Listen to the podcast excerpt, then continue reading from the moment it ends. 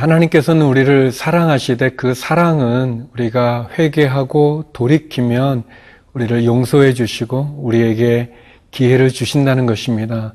하나님은 우리가 돌이킬 때 우리를 외면하시는 것이 아니라 계속해서 화를 내고 꾸짖기만 하시는 것이 아니라 우리를 품어주십니다. 마치 돌아온 탕자를 그 품에 안아주시는 아버지와 같은 그러한 마음으로 우리를 지켜주시죠. 기회를 주십니다. 우리의 잘못된 길에 우리가 있다면 끊으시고 돌이키고 하나님을 만나는 귀한 오늘 하루가 되기를 기도드립니다.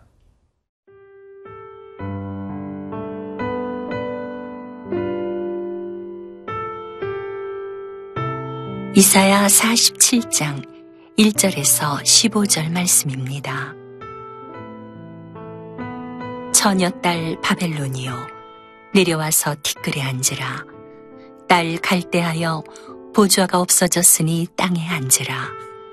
네가 다시는 곱고 아리따다 일컬음을 받지 못할 것임이라. 맷돌을 가지고 가루를 갈고 너울을 벗으며 치마를 걷어 다리를 드러내고 강을 건너라. 네 속살이 드러나고 네 부끄러운 것이 보일 것이라. 내가 보복하되 사람을 아끼지 아니하리라.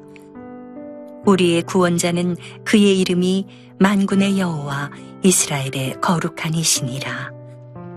딸 갈대하여 잠잠히 앉으라. 흑암으로 들어가라. 네가 다시는 여러 왕국의 여주인이라 일컬음을 받지 못하리라.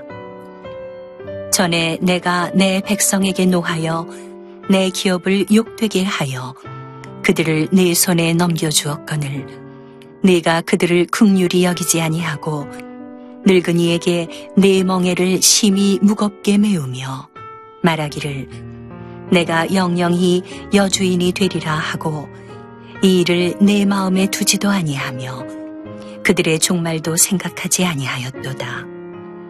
그러므로 사치하고 평안히 지내며 마음에 이르기를 나뿐이라 나 외에 다른 이가 없도다. 나는 과부로 지내지도 아니하며 자녀를 잃어버리는 일도 모르리라 하는 자여, 너는 이제 들을지어다. 한날에 갑자기 자녀를 잃으며 과부가 되는 이 두 가지 일이 내게 임할 것이라. 네가 무수한 주술과 많은 주문을 빌릴지라도 이 일이 온전히 네게 임하리라. 네가 네 악을 의지하고 스스로 이르기를 나를 보는 자가 없다 하나니 네 지혜와 네 지식이 너를 유혹하였음이라. 내 마음에 이르기를 나뿐이라 나 외에 다른 이가 없다 하였으므로 재앙이 네게 임하리라. 그러나 네가 그 근원을 알지 못할 것이며 손해가 네게 이르리라. 그러나 이를 물리칠 능력이 없을 것이며 파멸이 호련히 네게 임하리라. 그러나 네가 알지 못할 것이니라. 이제 너는 젊어서부터 힘쓰던 주문과 많은 주술을 가지고 맞서보라. 혹시 유익을 얻을 수 있을는지, 혹시 놀라게 할 수 있을는지. 네가 많은 계략으로 말미암아 피곤하게 되었도다. 하늘을 살피는 자와 별을 보는 자와 초하룻날에 예고하는 자들에게 일어나 네게 임할 그 일에서 너를 구원하게 하여 보라. 보라, 그들은 초계 같아서 불에 타리니 그 불꽃의 세력에서 스스로 구원하지 못할 것이라. 이 불은 덥게 할 숯불이 아니요 그 앞에 앉을 만한 불도 아니니라. 내가 같이 힘쓰던 자들이 내게 이같이 되리니 어려서부터 너와 함께 장사하던 자들이 각기 제 길로 흩어지고 너를 구원할 자가 없으리라. 하나님 앞에 교만했던 바벨론은 결국 이사야 선지자의 입술을 통해서 멸망당하는 것을 하나님 말씀하십니다. 그렇습니다. 누가 하나님을 대적할 수 있겠으며 또 하나님 앞에 교만함으로 하나님과 겨룰 수 있겠습니까? 바벨론은 강대국이었던 아수르를 무찔렀죠. 그리고 또 많은 땅, 많은 나라들을 정복했습니다. 그래서 바벨론의 왕은 마치 자기가 신이 된 것처럼 생각하기도 하고 또 신처럼 행동하기도 하고 더 하나님을 무시하고 또 하나님의 백성 이스라엘을 핍박했습니다. 이제 하나님께서는 선지자의 입술을 통해서 그 바벨론이 무너지고 수치를 당함을 말씀하십니다. 일 절 말씀인데요. 처녀딸 바벨론이여 내려와서 티끌에 앉으라. 딸 갈대하여 보좌가 없어졌으니 땅에 앉으라. 내가 다시는 곱고 아립답다. 일컬음을 받지 못할 것임이라. 하나님께서 바벨론을 두 가지로 이렇게 비유하셨는데 처녀라고 얘기합니다. 또 갈대아라고 이야기하죠.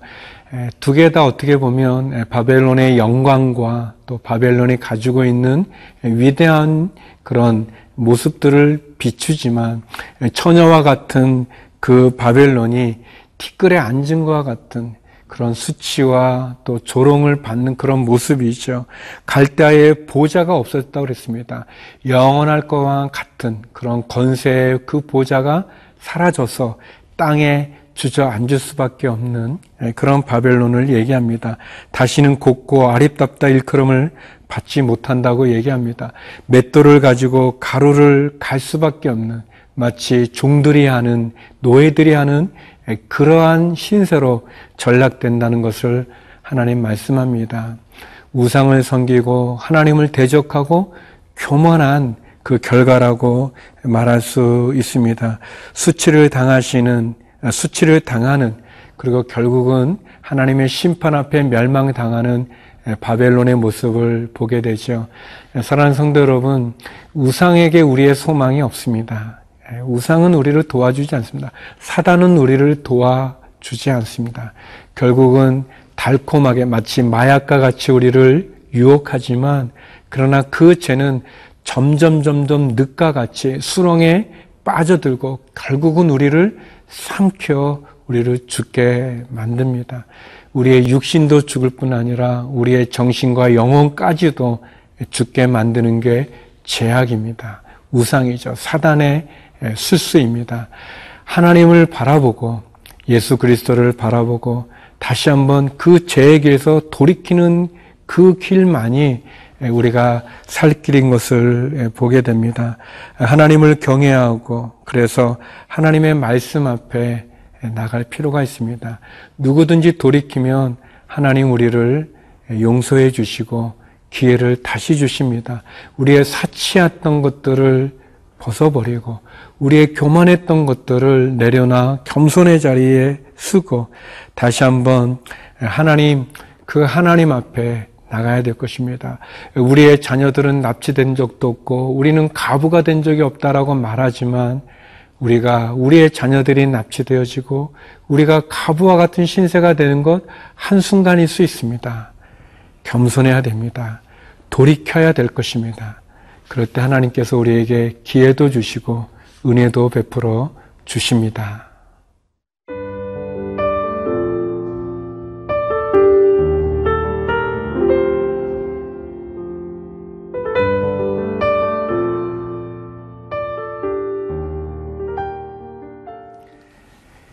우리의 교만함, 인간의 교만함은 참 어리석을 정도로 교만하죠.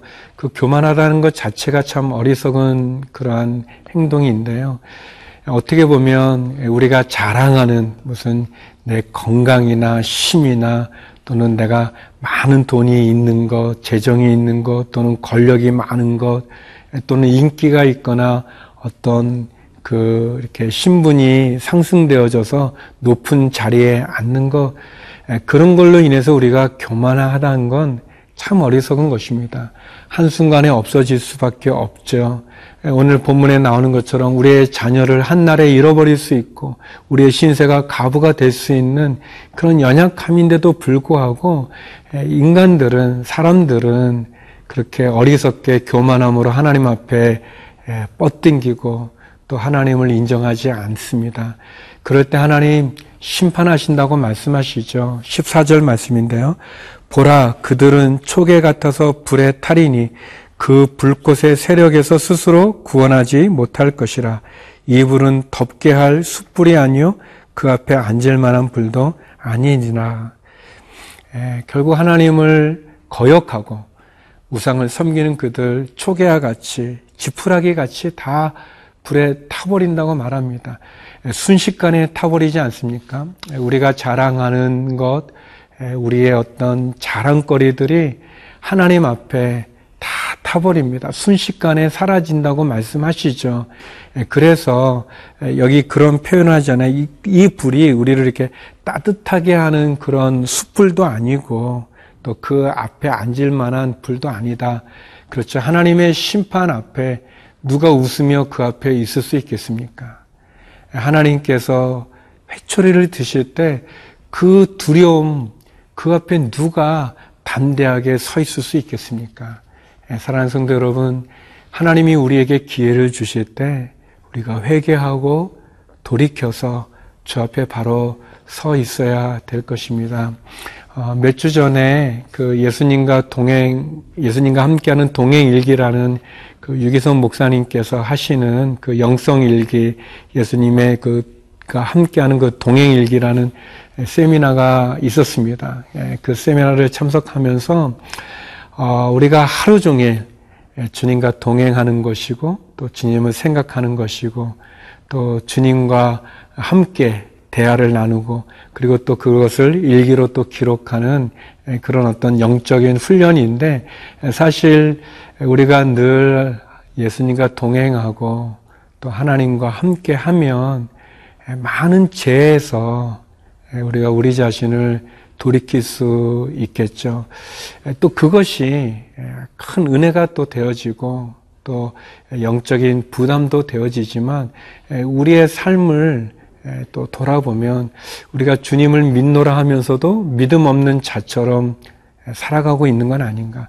마치 일주일에 한 번 주일날 교회에서만 주님을 만나고 그 외에는 그냥 주님 없는 듯 살아가는 우리의 신앙은 아닌가 돌아봅니다.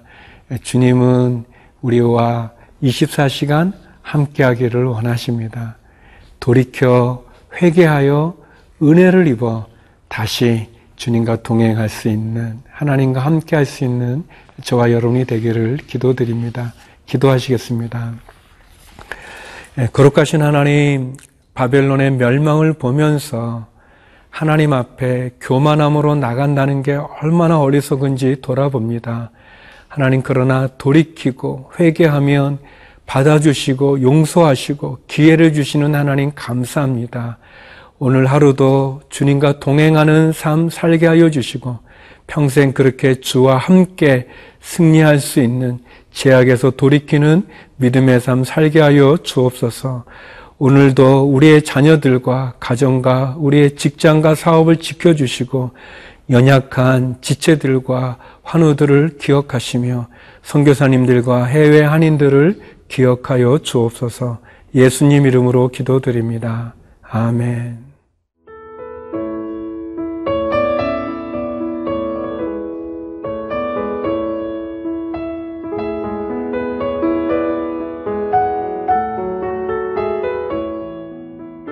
이 프로그램은 시청자 여러분의 소중한 후원으로 제작됩니다.